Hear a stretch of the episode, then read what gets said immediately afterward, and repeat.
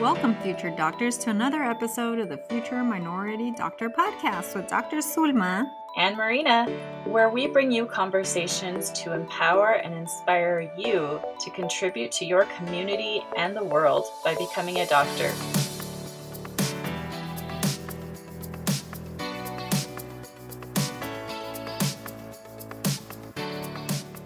Hello again, future minority doctors. Thank you as always for joining us for another one of our episodes. Today, we thought it would be good to talk about a topic that affects a lot of us and sometimes can even turn us away from the pursuit of becoming a doctor. We will be discussing how to manage family and cultural expectations. I'm sure some of you are questioned about the decision to become a doctor by your family, friends, and even your community. Well, Dr. Marina and I wanted to address this today because we too faced these common concerns within our communities and cultures as well. Okay, so um, I'd like to start out by talking about the financial cost of medical education. I found that many family and friends often brought up that it would be too expensive and it takes too long to become a doctor. These comments often imposed more self doubt on a decision to aspire to be something that I already thought was hard. It was just another layer added on the already difficult dream to become a doctor. The thought of too expensive is a common concern for underrepresented minorities because we are more likely to come from lower socioeconomic backgrounds compared to other racial and ethnic backgrounds. For many of our families, they are waiting on us to graduate from high school so we can start bringing income into the household. To be honest, deep down inside, most of us want to start helping because we see how hard it is financially for our families. The thought about medical debt really turns a lot of people away as well, especially when all your life you've seen your parents live paycheck to paycheck and sometimes unable to make rent. It is true though, it is expensive and you are looking into getting over 150 to $200,000 debt. I could definitely relate to this fear when you hear those numbers. I remember when I heard about how much it would be to go to medical school when I was in college and thought about how that money can buy an actual home for my family. We lived in transitional living several times growing up, renting rooms from other families because we couldn't afford to rent an entire apartment. Then, when we were living in an apartment, I always saw how my parents struggled to make ends meet. My thought growing up was often thinking that I just needed to start working so that I could start helping, especially my mom. Most lower socioeconomic underrepresented minorities rely on loans, grants, and scholarships to help finance college and medical school because parents are not likely to contribute to funding education. Most parents are often struggling financially too. And this was my experience. I too was on my own to finance everything. What was your experience like, Dr. Marina? Yeah, so I had a little bit of an advantage because I'd seen my mom get frustrated with my family's financial situation. My dad was struggling to support our family. So she decided to go back to school and eventually became a teacher. She started at community college, made her way to a four year university, and that was happening while I was in sort of late elementary and middle school. Um, so I sort of saw her go through that educational pathway, and she sort of set the example for me that education was something to value. Education was a sacrifice, and you know, she did have to take out loans to fund her own education.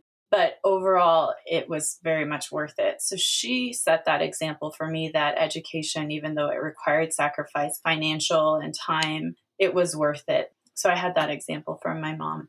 Now, when I went to college, I think, you know, my parents were expected, based on the financial aid application, the FAFSA, they were expected to contribute something like one or two thousand dollars for my first year of college. And they did, but it was a really big stretch for them. And after that, I ended up just taking out extra loans to cover the parent contribution because I know they didn't have extra money to spare. Um, they did help me get, you know, occasional supplies for my dorm room or clothes and stuff like that. But I did have to work a part time job in college in order to help earn money for all of that miscellaneous stuff that I needed. So overall, my schooling was funded by grants, scholarships, and loans. So, again, as you can hear from Dr. Marina, very similar experiences we both have, and commonly in minorities as we're trying to pursue an education. And then, along the same lines of thinking about money, you think about the length of training. In other words, it takes too long, especially to make money, which in turn leads to the stress of how long it will have to be until you can help your family. Given it takes about 11 to 15 years total to complete everything, to become an actual practicing doctor, many minorities or underrepresented minorities think about how in those 11 to 15 years they could just find a shorter route and start making money quicker, or even just skip college altogether and start making money right away. Another concern of taking too long is just simply the getting too old before you can do anything. Dr. Marina, what are your thoughts about how you address that concern or that question about the medical school journey being too long? I definitely thought about this when I was thinking about whether to go to medical school or not. You know, you sort of calculate it like, let's say you're 20, you know, in college. And they're like, okay, I'm going to be 24 by the time I graduate from college. Then it's four years of medical school. That's 28. Then three years of residency. That's 31. So, like, even if you go straight, straight through, you're talking about being about 30 years old by the time you finish. And for a lot of people, they don't go straight through. You know, maybe they did something else. They took a year off. They took a gap year or a few gap years or you know they did a master's program or phd together with an md so that puts you at like 35 sometimes 40 depending on your life situation by the time you are a fully fledged doctor. So that can be intimidating and i remember thinking i would be about 30 if i went straight through and um, it was like oh man that's a whole decade of my life. But what i like to tell students is okay, you're worried that you're going to be 35 by the time you become a doctor. Well, you're going to become 35 at some point anyway. So why not be 35 years old and have a career that is fulfilling, that is well paying, where you get to help people versus being 35 and not having those things? So why not? Definitely agree. I was 33 when I finished everything, when I finished residency. So, but yeah, it's a common question. So we thought it'd be good to address it. So, while in this part it is it is true, let us break down the benefit of why it would be worth the cost and the worth of the delayed gratification or waiting several years to reap the benefits. And most importantly, the sacrifice of your family having to wait too. Remember, you do start getting paid during residency, so essentially you're not getting paid for eight years. That's college and medical school. Throughout college, as Dr. Marina mentioned, you can work a part time job, but usually these are a few hours a week because you're trying to prioritize school. This money usually goes towards helping you pay your basic living costs. I want to bring up some different scenarios though. Okay, so we're going to start with, say, option A or scenario one. Say you start working right after high school and you say, forget college altogether. So your average salary right now, if you start minimum at a minimum wage job and start working right after high school, is about $31,000 a year or about $2,600 a month that you would get paid before taxes. If you chose to go to medical school, you're probably thinking about how over eight years you have lost out on $248,000. So that sounds like a lot, obviously, and it is a lot of money. That's $31,000 per year for eight years. Okay, so now let's look at a different option. Say option B. Say you decide um, that you do go to college and then, but forget medical school. You're just going to start working after college. So the average salary is about fifty to sixty thousand dollars a year, or four thousand dollars a month before taxes. This can be below or above average depending on what field you go into, but this is a pretty good average to start. So definitely better than not going to college at all. Now, if you were to decide to to go to medical school, you're thinking about four more years before you start making any money. Now you're thinking how you could lose out on those four years worth of post college money, which ends up being about $200,000 over those four years, which again is a big chunk of money. So now let's do option C. Say you say you decide to go to medical school and wait out those 8 years before you see any money. After completing your first years of college and medical school, you will go into residency and you do start getting paid. Residency pays you roughly about what post college a post college job would pay you, which is about fifty thousand dollars a year, and each year it goes up by a little bit. So you will be getting paid during those years of residency, which are about three to six years long, depending on your specialty. Now, after you finish residency, is where your real salary starts. So, depending on your specialty in medicine, your salary will be anywhere from, say, $230,000 a year or $19,000 a month that would be somewhere about primary care doctor to $500,000 a year or $41,000 a month for an orthopedic surgeon, for example, or anywhere in between those numbers, assuming you work full time. So then think about this. In one year after you finish residency, you will make what you had made over eight years if you work straight after high school or four years after college. In other words, your doctor's salary is one in one year is the same or more than eight years worth of work without a college degree. Your doctor's salary in one year is more than four years of work with a college degree. Again, the money alone shouldn't be a driving factor why you become a doctor. It truly should be a passion that comes from your heart. The journey getting there is hard work, so you will be miserable along the way if the only reason to be a doctor is for the money. But if in your heart you want to be a doctor, then this is why the too expensive and too long may be worth the wait and the sacrifice. Now, there is debt involved in that equation as well, so thinking about how to best finance along the way will be important. However, coming from a family with no money should not deter you from attaining this dream of yours. You will be able to eventually pay off your debt because you are a high income earner and there are programs to help you pay your debt down.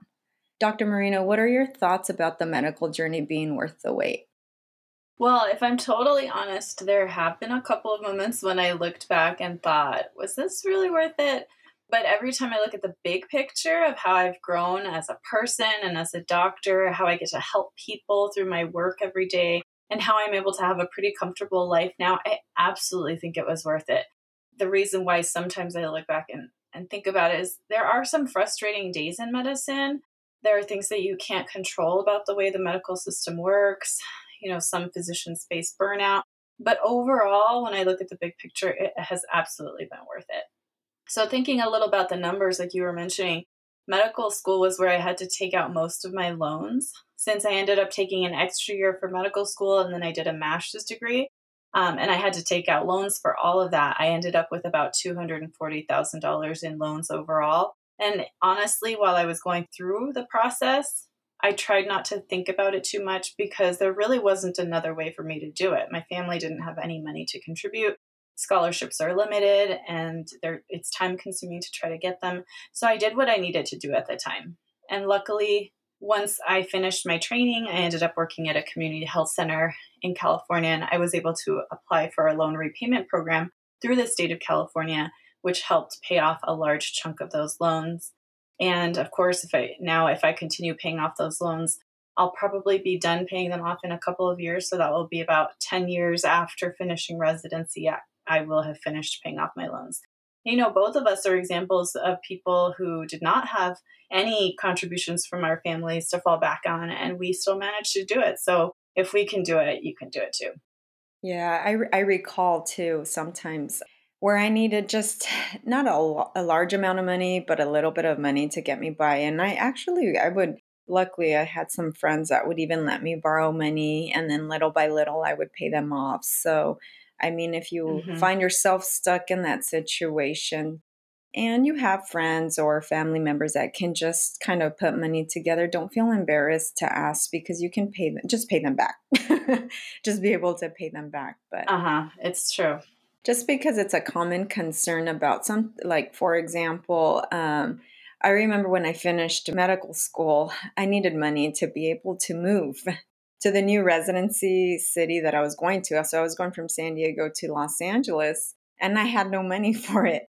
So again, at that point, there's something called a relocation loan. So on top of everything that I already owned, I had to go and asked for this little loan and then I had some friends that were already established and they let let me borrow some money too and we just worked it out where I was able to pay back little by little. So you you have to get creative sometimes in trying to find how to finance things when you don't really have that financial support from your parents because they can't.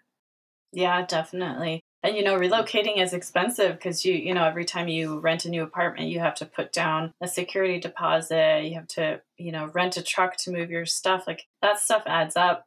I had the privilege of having my husband's family to fall back on by that time um, so they actually helped us with some of those relocation expenses and i'm really really grateful for that. But yeah absolutely if i didn't have that i would have had to do exactly what you did all right. So, um, another common cultural concern in thinking about being a doctor is it's just too much work, or our people aren't doctors because you can't be what you can't see, right?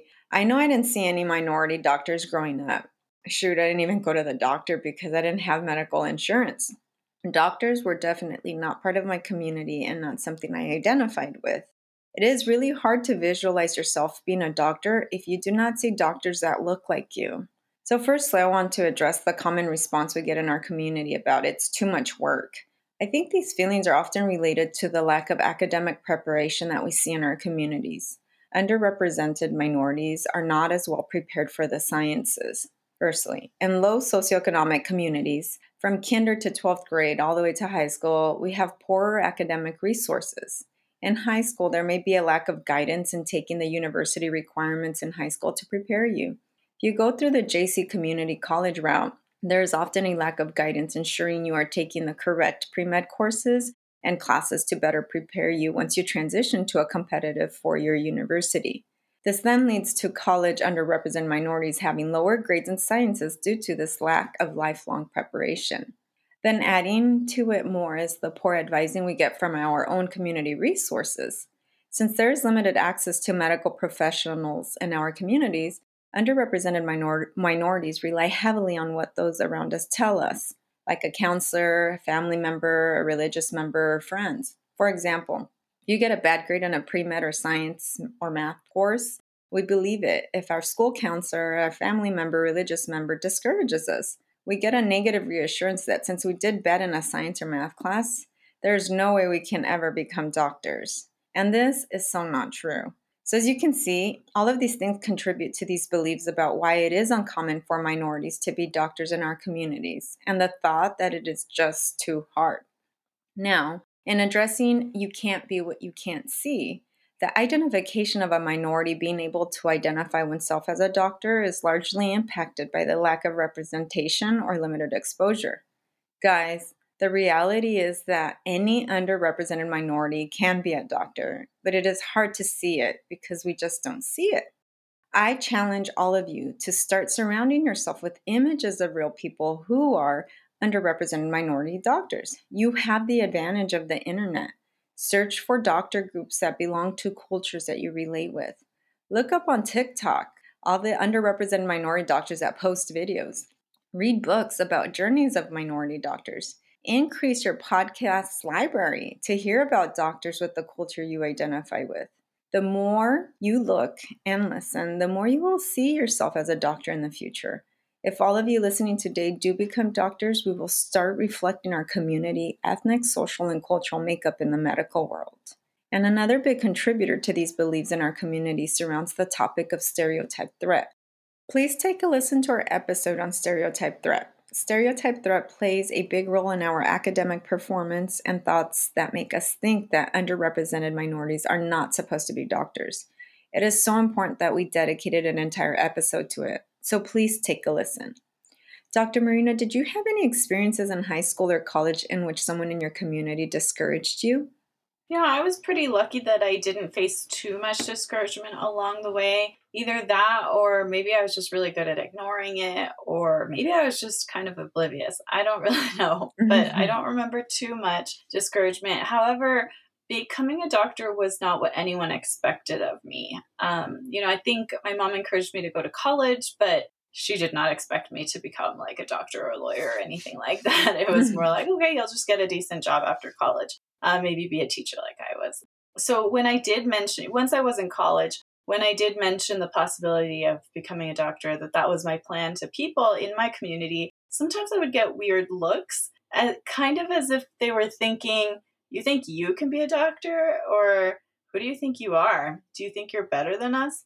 So it was kind of this, these like unspoken sentiments which is kind of weird because you don't expect discouragement or doubt from your own family and your own community, but that's sometimes where it comes from. I think my parents were a little bit skeptical at times about whether I would actually go through with it, but luckily they sort of kept that skepticism to themselves because I think they knew me well enough. They knew that I was pretty strong willed, and in the end, I was going to do whatever I wanted to do.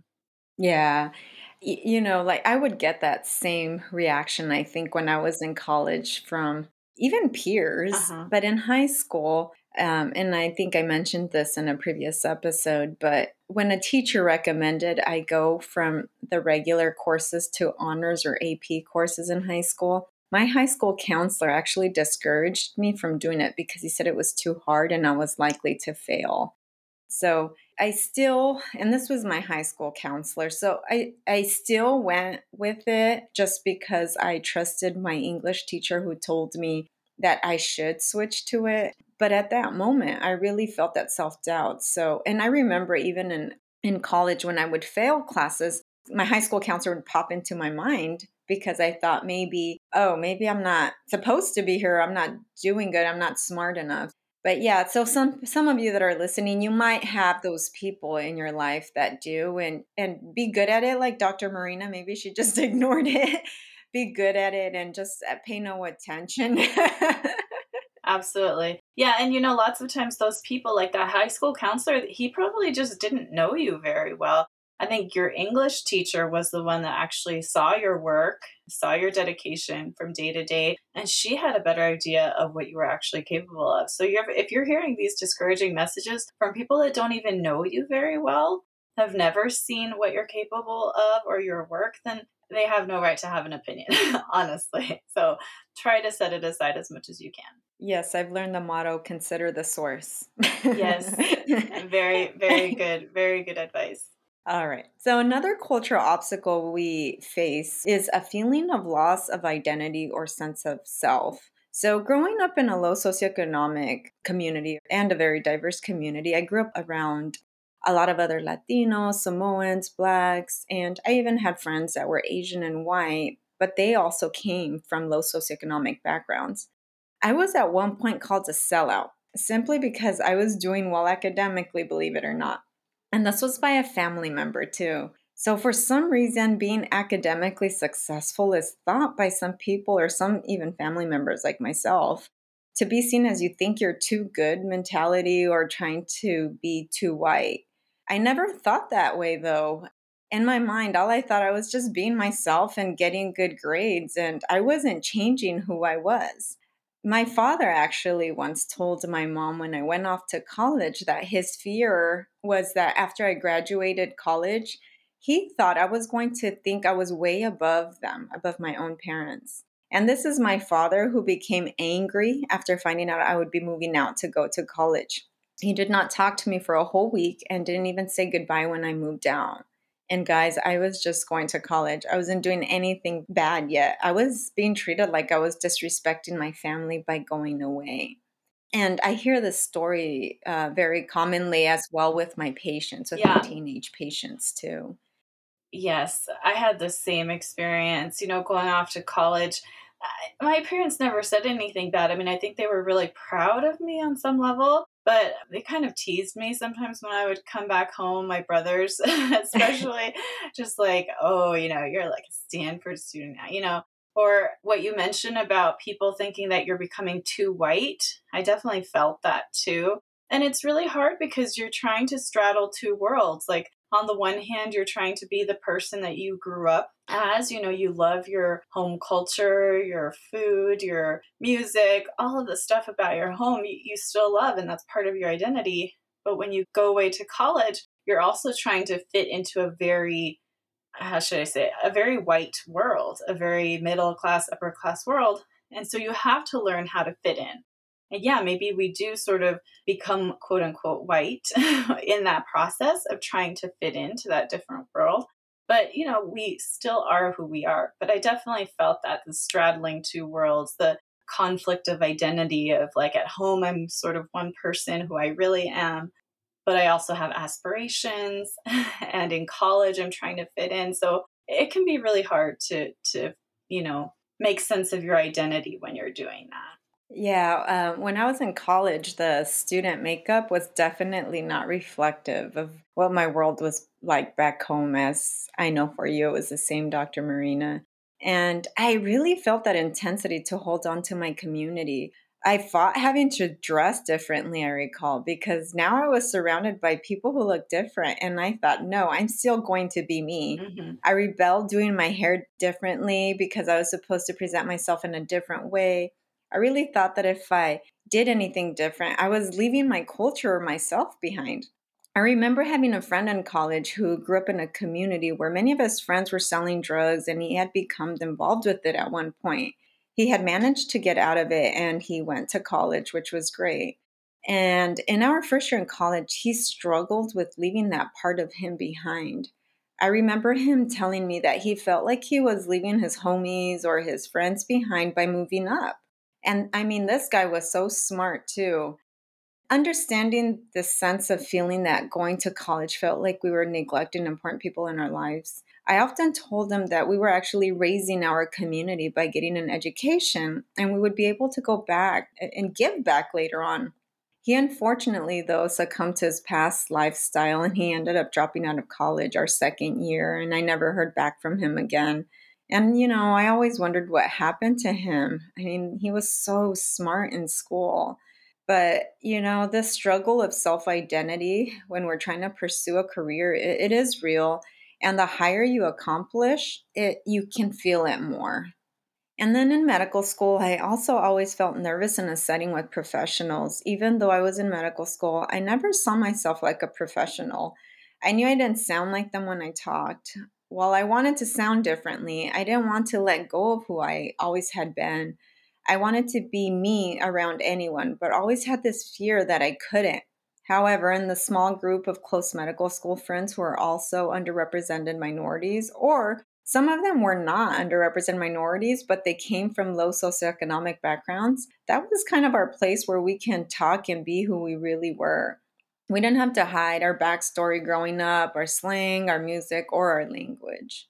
Well, I'm here to tell you though that although you may experience these things and while you move up the economic ladder, who you are will always be there. I still speak Spanish every day. I still love going to Mexico to see my family. I still dance and listen to hip hop, R&B, banda, mariachi, cumbia, salsa, merengue. I even still listen to oldies because we grew up listening to oldies. Uh-huh. And I uh-huh. still hang out with my cousins, except during COVID, of course. But all my cousins who are all tatted up, that some of them have gone to jail for whatever it might have been, or they're recovering from alcoholism and drugs.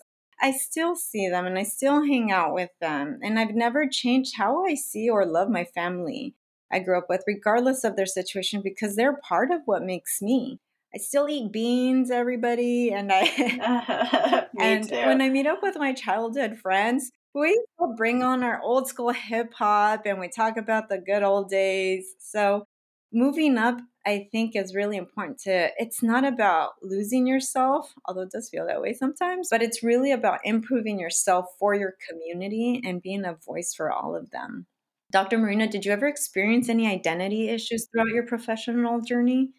Yeah, absolutely. Like I mentioned, you know, it's it's those conflicting desires. You want to still be part of your home community and be um, that person you grew up to be, um, but at the same time, you want to really learn to fit in into your new community in college or in medical school. And like you said, the higher up you go, the harder it becomes because you tend to get an even more sort of privileged segment of society as you go up that ladder. And so the difference between where you came from and where you're going can feel very large at some points in the journey. And, you know, looking back, my brothers teased me. You know, some of that was legitimate. Like I was changing. the way that I was speaking was changing. Mm-hmm. The vocabulary I used was changing. The things that I liked or preferred, the kind of food that I started eating was different because I started, you know, going out and exploring different types of cuisines because that's what was available around the college where I went to. And, you know, they noticed that difference. That's normal. They teased me about it sometimes.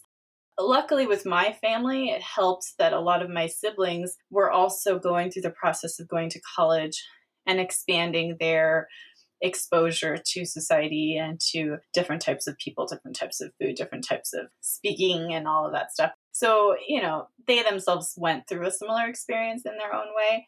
But still, you know, some of my cousins and other family members and other people that I knew in my neighborhood growing up, they just were who they were. And so it was hard.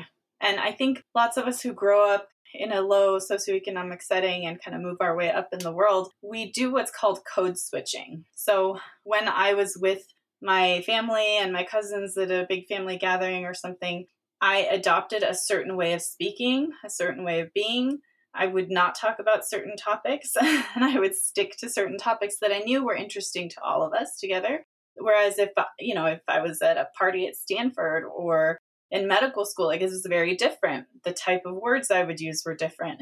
the types of things I would talk about were different. The way I carried myself was different. So we do this thing called code switching, where because we have to learn to fit into these multiple environments, we learn how to change ourselves and our way of being according to the environment we're in. Yeah. And I think this code switching is a valuable tool when you become a doctor. And I think that's what can set you apart um, from other doctors because we I, at least for me but i think most of us use code switching with our patients yeah so as soon as we walk into that exam room it, and this is if you work with patients that are from underrepresented backgrounds or low socioeconomic i code switch to their level yeah. because i'm familiar with it definitely and it allows this profound connection with the kids and the families where I often get where they forget I'm their doctor and they start, I can feel them talking to me like they're family and words come out that are not supposed to and they're like they stop themselves and they say oops i wasn't uh-huh. supposed to uh-huh. say that word sorry i forgot i was talking to you but again this is where this code switching is beneficial and why diversifying is so important because we're better able to help the patients to take care of themselves so uh, just to bring up that point that i think it's a it's a good skill that we are able to have to be better doctors yeah, I agree. I think it is really valuable for sure with, you know, dealing with patients from different backgrounds. We're sort of able to adjust, you know, just mannerisms, way of speaking to make them comfortable. Um, I do see a lot of doctors that mm-hmm. struggle, you know, when they're talking to someone with a lower educational level. They start to use all of these like words that I know they the patient does not understand. and so being aware of those differences can be really helpful so that we can improve our communication with our patients. Definitely. The next point I want I, I would like to bring up is a huge one for many, and it still exists today for myself. The idea and the process of evolving into a position of becoming high, a high income earner and moving out of the low socioeconomic bracket can be stressful. Some may think, how in the world can you become more stressed when you make more money and now can make ends meet? Or even, how in the world can you feel stressed as a title of being called a college student or medical student or even a doctor? Well, it can when your identification for many years was with a low socioeconomic community and when your identity is ingrained in your family culture and this community. So there is a sense of guilt that can come with the decision to go to college. Some contributing factors can be you feel obligated to help your family financially. You play a key role in helping your parents navigate through the American system. And this is true for many students from immigrant families. Up until high school, you've been the interpreter for everything. You fill out all their paperwork, you go with, with your parents to all of their medical appointments, you call credit card companies, electricity companies, or whatever issues that your parents may have. You are that point of contact. You may even manage writing checks for them or using ATM machines for them because they don't know how to do it. You may be the babysitter of the family because you help while mom or dad works. Your parents cannot afford to pay a babysitter for your younger siblings. You are the one to help your younger siblings behave well and put them in check as well so they don't get into trouble. You are the one to help your younger siblings with their homework because your parents don't know how to do it. And you are there to basically just protect the family uh, among the community and sometimes your neighborhood if you live in a dangerous neighborhood. Or you may be the protector of the family and this is especially true for those of you who have drug or alcohol dependent parents at least that's what i felt my role was um, in my family so when you consider all of this the decision to go away for college becomes really hard all of your life it was taught to you that family always comes first right the feeling like you are letting your family down and the feeling of guilt of putting yourself first is real. You feel guilty that you are leaving the people you love most behind. Then, as you continue to succeed throughout college and you don't see your family or friends, your community moving up with you, there's this big sense of guilt for being successful as well. This part was really hard for me, and sometimes it still creeps up with me. Everything I mentioned earlier regarding possible roles that you can play in your family, I did all of those for my parents and my family. My mom wanted me to stay locally to go to college, but I knew that it would be too hard for me to focus on school being immersed in all the family drama. I knew my parents wouldn't understand how in the world that I could study five or more hours and not get paid. That concept did not make sense to them. My mom literally told me that I was abandoning her when I left to college, which was very hurtful. Yeah. We always had a great relationship, but she just heavily relied on me to do all these things and she felt at a loss. And the other thing was, since my father was recovering from alcoholism at that time, you know, she felt like I played this key role in having him stop drinking. But I had to reassure her that if my dad started drinking again, that we would find a way for the for her, my sister, to come and move with me in college. And then during my first and second year in college, my little sister actually started drifting off and was getting into some trouble. My parents would sometimes mention that if I wouldn't have left, perhaps she would have made better decisions. And you know what? I felt partly like it was my fault that she was making some wrong decisions. The reality is, though, if you step back, is that my sister could have made all those wrong decisions even if I was there. So, as you can see, being successful for underrepresented minorities or students from low socioeconomic backgrounds comes with hard decisions and could lead actually one to make the decision of not pursuing a career because it's just easier to continue to deal with all your family obligations. I still today get that sense of guilt when my family is struggling financially. There's this balance you have to maintain in which you help enough, but not too much financially because you can actually be seen as an ATM machine. Uh-huh. Family and friends can abuse that access to you. Learning to set boundaries when that really has not been part of your culture, because in the Mexican culture, like boundaries do not exist. Uh-huh. it's it's hard. However, today when I step back and I reflect on everything I sacrificed for myself and my family, we are all collectively in a better position. My mom became more empowered when I left, and she actually now does everything on her own. She's not as scared anymore. My siblings, they've established themselves well and they have very loving children, and their children are striving to be successful too.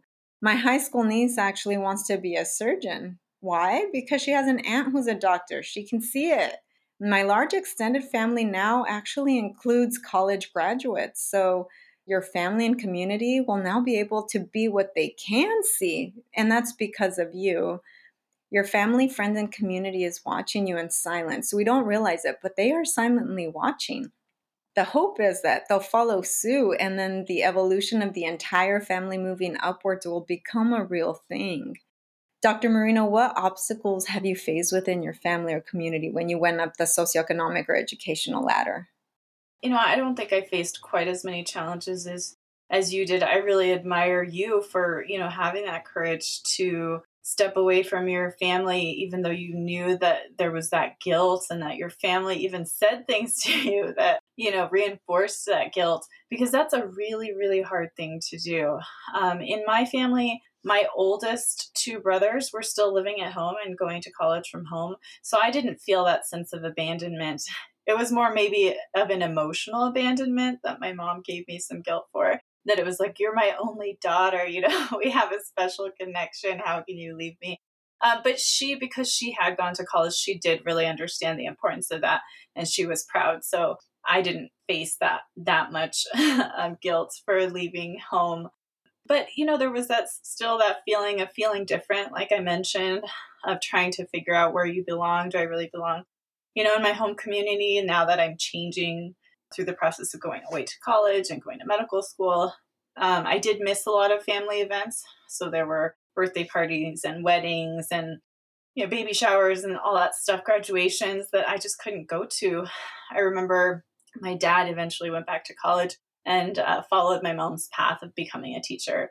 And I missed, I think I ended up missing, I, I don't know if it was his graduation. I think I missed his graduation because I was in medical school at the time and I just couldn't do it. And I felt really guilty about that. But I was able to show that I was proud of him in other ways. Um, so, yeah, there was a lot of missing those family events, uh, missing just spending time with people. You know, when I was across the country, I couldn't come home for Thanksgiving. I couldn't come home for Christmas things like that um, were hard. But luckily, like I mentioned, a lot of my family members themselves were going to college and they were more understanding. But it's still hard. You do sacrifice things, and that change in identity is definitely a challenge. And it's uncomfortable. And, but it's a, I, I, when you step back, it's a good uncomfortable. Yeah, definitely. for yourself and for your yeah. family. And overall, like overall, like you said, it's worth it because I look back and like I helped to lift my whole family. And, you know, it's been a privilege to be able to help family members when they need a little extra help. Mm-hmm. You know, I, you do, like you said, you have to set boundaries. You don't want to be seen as an ATM.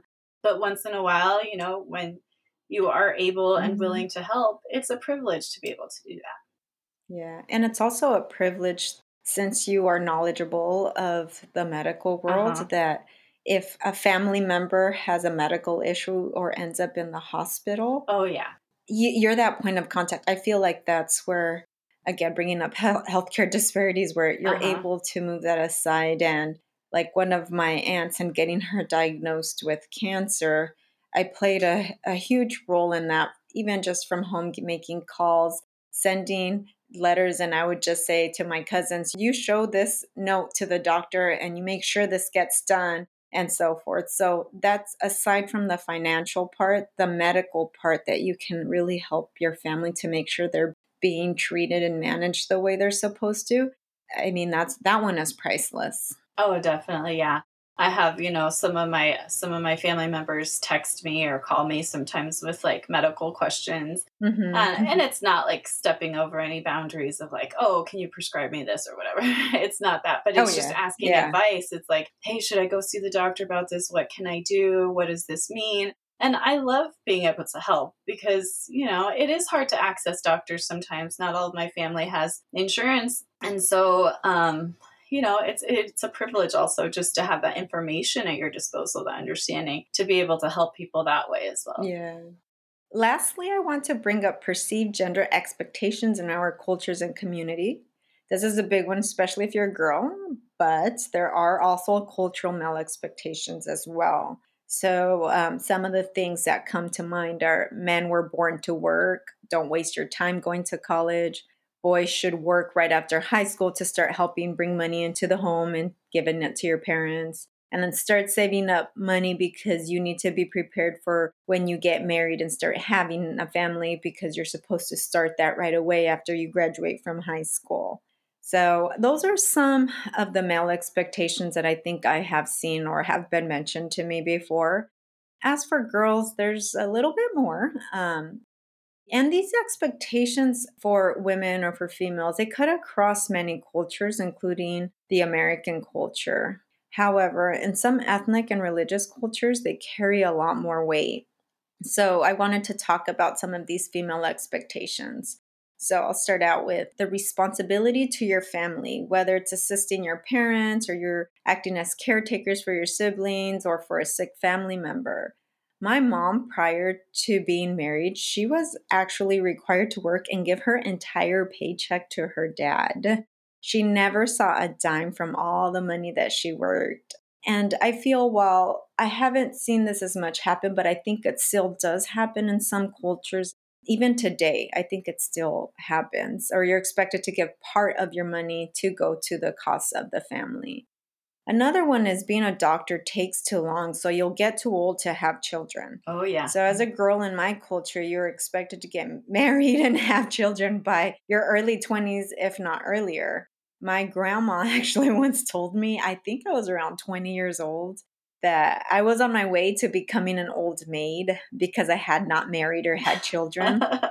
And uh-huh. I mean, and and and my family. There was also rumors in my family that they said maybe she doesn't like men and she just prefers women, and that's why she's not oh married. my gosh, this is my family. Okay, um, so yeah, yeah, just to share with you kind of the things I grew up with in my twenties. Well, while most doctors don't have children in their 20s, obviously, most of them do have children in their 30s, and it just works out fine. So, if I can tell you guys anything, is don't let your family place an age when you can become a parent. and I think this goes for men too, as well. They might be pressured to hurry up and get married and have kids too at a young age. Uh-huh. There's also the stigma in society for women who choose to not want to have children. Now, imagine if you're a girl and you didn't want to have children or even get married. I have friends like that. Uh, there's a lot of pressure that can come from from the people that you most love.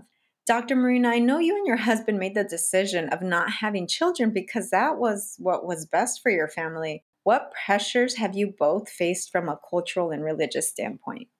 Yeah, good question. So, um, well, I grew up in a pretty traditional Christian religious household, and you know, a lot of the teachings about what my role was as a woman in this world came from that. It was also cultural though, because my mom, you know, she loved being a mother, she loved having kids. She wanted to be a stay at home mom, and it was really only economic necessity that pushed her to go to college and become a teacher, which she loved too, but she always loved being a mom. And, you know, she always wanted grandchildren, of course. so I was the first one of all of my siblings to get married because I got married pretty young. And so, you know, telling my parents, um, I'm not going to have kids for quite a while, that was a little bit difficult. and um, I know my mom thought, okay, when am I going to get a grandkid? When am I going to get a grandkid? You know, that kind of thing. But luckily, she she didn't say it out loud to me very often. But definitely, you know, from my religious background, I was definitely taught that, you know, men's role is to be the breadwinner, to earn a living for the family, to have a job. And women's role is really to be a mother. I was taught that really the ideal situation in a family is if a woman could stay home and focus all of her energy on raising children. Now, I, you know, that's sort of the ideal, but of course, a lot of women that I knew growing up they worked. They worked out of economic necessity. And some of them worked and were really passionate about their jobs too. But the ideal that was held up was really if you have the ability, you should stay home and raise kids. Now, I, when I was a teenager, I was pretty much able to kind of shrug off those lessons because I was like, well, I'm not going to mm-hmm. get married till I'm in my 30s anyway. So I don't really have to worry about that stuff because if you're not married, well, it's not even an issue, right? so then when I met my husband in college, it was a surprise that we fell in love. We got along really well and we decided to get married pretty young. All of a sudden, I had to face those issues that I had ignored as a teenager. And all of a sudden, those lessons from church came back to me and there was this very real pressure that I felt to choose between a family and a career. So luckily my husband was very supportive of my goal to become a doctor and you know we thought about it for a long time. We thought about all the different possibilities. We thought about the financial aspects. We thought about just you know what our different interests and personalities were. And ultimately we decided we would go forward with our education I mean, he definitely would. He always wanted to, but we would go forward with my education as well. And we would put off having a family as long as was necessary. So the first few years we were married, we definitely did get people, you know, family and people at church asking us, "Oh, when are you going to have kids?" I can only imagine. Yeah, oh my god. I know, right? I think anybody who is a newly married person gets that question. And luckily, I was sort of a strong enough personality that I would politely tell them basically it's none of their business. so, um, you know, and that will shut people up pretty quickly if you tell them. yeah. But you can do it in a politer way. You don't have to, you know, be rude about it. Many years go by, of course, medical school, residency, all of that. By the time we finished all of our school and our training, and we were finally in a place when we had the money or where we had the money to devote to being parents, we realized that we had actually been really happy without kids for by that time over 10 years. You know, realistically, as a pediatrician, I got to see the challenges of being a parent every day. I got to see parents bringing their kids in and being honest and open about, you know, this is what we're facing. This is hard. I'm not getting any sleep. I worry about my kids. My kids are developing these issues, all of that stuff. So because I got to see how challenging it could be to be a parent, it really made me think twice of, hey, you know, like we're really happy by ourselves. Do we really need to have children to feel fulfilled?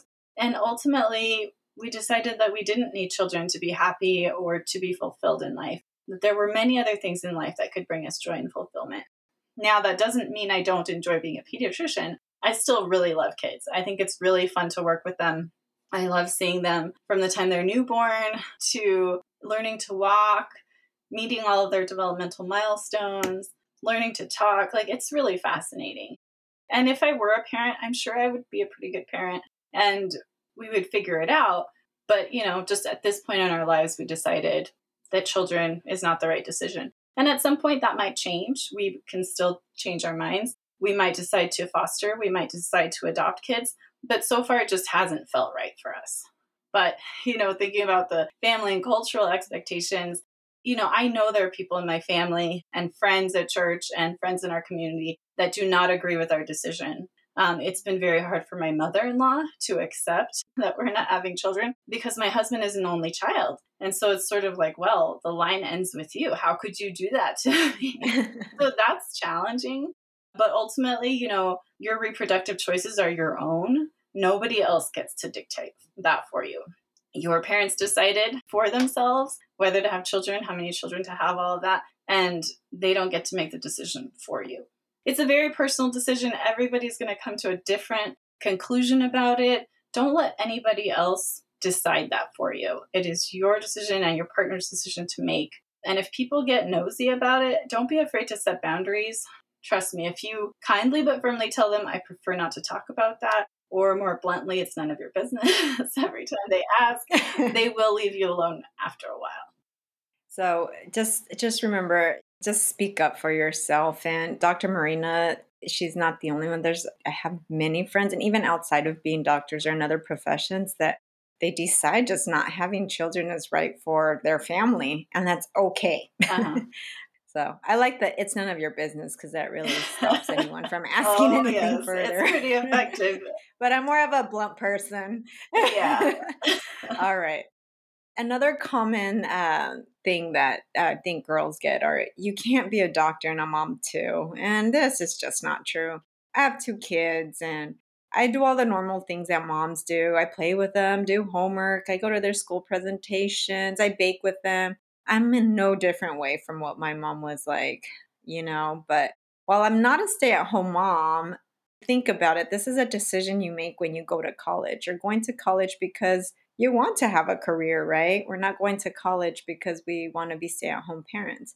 Although I will say it's okay to change along the way. I do have friends that do go to college, they're working, and then they decide, I want to be a stay at home mom. So just remember any decision you make is not fixed, it can evolve, but you do what's best for you and your partner everybody else just they need to just mind their own business. Definitely. And i will tell you there's a lot of doctor moms okay? So just if anybody tells you that parents grandparents that you can't be a doctor mom that's bs I agreed.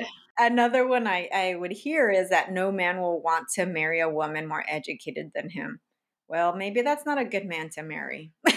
Definitely. Uh, I, a lot of female doctors are not married to male doctors. There are some, but a lot of them are not. So I think that is just something to scare a single woman away from pursuing a career or medical profession. Mm-hmm, definitely. Another one that other doctors have shared with me, female doctors, that they were told that girls should be nurses if they plan to do anything in the medical field. And I think this role of a nurse has been just historically seen as a girl job. So, by the mere fact that you are a girl and interested in the medical field, it kind of just automatically they want to place you in that category. If you want to be a nurse, great, go for it. Okay. But I, I don't want you to think that you're limiting yourself of becoming a doctor just because you're a girl. On the flip side, I think male nurses also get a lot of societal pressure because boys aren't supposed to be nurses, and no, men can be nurses as well. I actually have a friend, and she's a doctor, and her husband's the nurse and they work out great. okay. Mm-hmm. Another one that we alluded to earlier was that girls don't move out of their house until they're married. I feel that this is often seen as an American practice where you leave to sow your wild oats. That's what I often was told when I was going I told family that I was going to move away to college. They thought I was just going to want to leave to go and be crazy. Uh-huh. so this is I think a, more of a common thought when you come from a different culture, but the reality is it's just part of the educational journey. I feel that moving out is good for you to grow when you go to college and and if you're considering it, uh, I would say do it. I think of it almost like when a child starts kindergarten. So this is the first time that the child leaves the home, but it's an it's a natural part of the educational journey, right? So I think it comes down to educating our family and parents that moving out to go to college is equally part of the educational journey, just like when a child leaves the home to go to kindergarten. And for those of you that have stubborn parents like me, you may have to leave while a parent is not very happy with the decision. However, what I can say, at least um, from my personal experience, is the day I graduated college was the happiest day for both of my parents, and even the one who gave me the silent treatment. My dad, I think, was telling everybody that just crossed this path that his daughter had graduated from college. Yet this was the man who gave me the silent treatment when I left. Aw, so. that, that's touching though. Yeah, I was actually, when I graduated, for some reason, I don't recall exactly why, but I came out in the local newspaper I, I, ended up coming across one day when I was looking through some paperwork for my dad, and he actually cut out the clipping until today. He still Aww, has it. So, so it's just, it, again, it's an evolution of our parents learning. Yeah. So, Dr. Marina, given you grew up in a religious community, aside from being a Latina, which already has gender expectations, what kind of obstacles and pressures did you encounter? I did mention some of them already, you know, just this expectation that mm-hmm. women's role was really to be a mom and have lots of kids and, you know, be a stay at home mom ideally. But um, honestly, I think one of the reasons I got married young was because of religious expectations. I think it would not have been okay with my parents or my husband's parents if we had chosen to live together before we were married, partly because of our culture, but also largely because of those religious beliefs. So even though we were very much in love and committed to each other, there was definitely that pressure to get married before we had sex or started living together. So I'm really not sure what our parents would have done if we had rebelled and just decided to live together for a while before we got married but I'm sure they would have been pretty upset. I mean, there are families that disown their kids for doing stuff like that. So, you know, it's not something to be taken lightly, but that mm-hmm. topic is complicated by itself. Could be its own episode. I won't go too too much into that. But luckily, you know, our marriage has worked out. We're still together and committed 18 years later. But sometimes I do look back and I think, wow, we were crazy to get married that young so many things could have easily gone wrong, like they do in so many marriages. Yeah, there were definitely both those like religious gender expectations and also those religious expectations that had a large influence on my relationship with my husband and just really caused me to go through a lot of grief when I was in college about, oh my gosh, like now I'm married. Do I really want to go forward with this career? I spent, I seriously, like a whole year, my whole sophomore year when we were deciding to get married like i tortured myself about this like is this the right path you know? Because of that religious upbringing you know i had to sort of turn to like other religious beliefs like I, you know pray to god and say is this what you want for me? Like is this going to work out in the future? And ultimately you know with both of that sort of religious inspiration but also just looking at the big picture talking to other women who were doctors um, and seeing that they could be both a mom and a physician and do a good job at both. I think that was really influential. And just seeing other women who were role models who had a career and also had a family that was really influential. So those all helped me to make the decision for myself that, you know, even in spite of these religious teachings I had been brought up with, I had to make my decision for myself. And ultimately, I chose to become a doctor and I have never looked back. like, I'm so glad I made that decision. How old were you when you got married? Yeah, I was just like two weeks shy of turning 20. So I was technically 19. Yes, you were young. very, very young. Yeah. If I had a daughter and she wanted to get married at 19, I would be like, no way.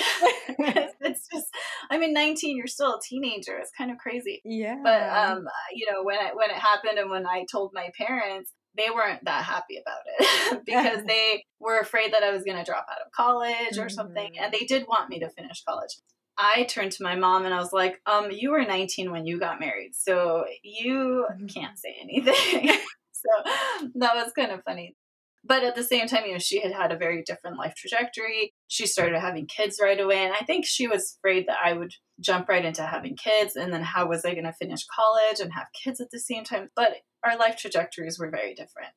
Well, along those lines, I think another common obstacle for, for women or for girls is that just the domestic roles that are assigned to girls. So I, I can recall serving that a girl or a mom is supposed to serve their children and their spouse, and they should always come first. And I think this is hard for many. I know I grew up with this ingrained in my mind. However, with time, I've realized that I have to come first so I can be a better mother and wife to my family. And I don't mean that in a selfish way. Thinking back, if I prepare myself financially through getting an education, I will be able to provide more in the long run for them. And also, my children now get to do things that I only dreamed of as a child. And then, if I take care of myself mentally, I become a happier person and become a happier wife and mother.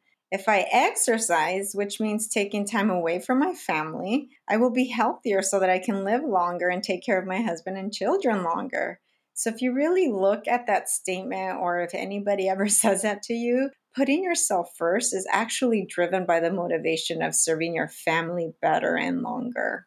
Another common thing that girls get told is forget about going to college or medical school. If you're already a mother, you can't neglect your children or your husband and this one was shared by a, a cousin of mine that you know she she ended up having children or her first child when she was 15 years old and she wanted to go back to college and get an education and this is what her husband actually told her so she kind of did not pursue that and and I'm here to tell you I had several friends who were mothers and married while while I was in medical school and residency while their roles did shift a little, they in no way neglected their family when they were present.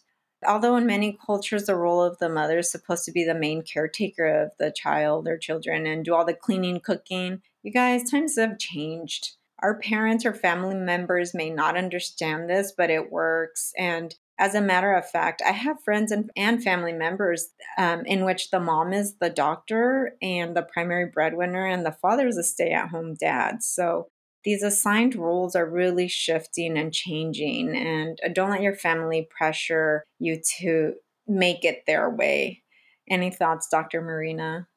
I definitely see, you know, the the pressure for like women to do more of the housework and the child raising and men to just, you know, be out working, making money to support the family. Um, and I think, you know, those very strict gender roles, they're bad for not just women, they're bad for men too, because some men feel a ton of pressure to have a job, work a lot of hours, work overtime maybe, or have jobs that they don't really enjoy, but they make a lot of money doing. I've seen men struggle with that, you know, so it's not just a disservice to women, but also to men to have these very strict gender roles. I think, luckily, like you mentioned, the world is changing.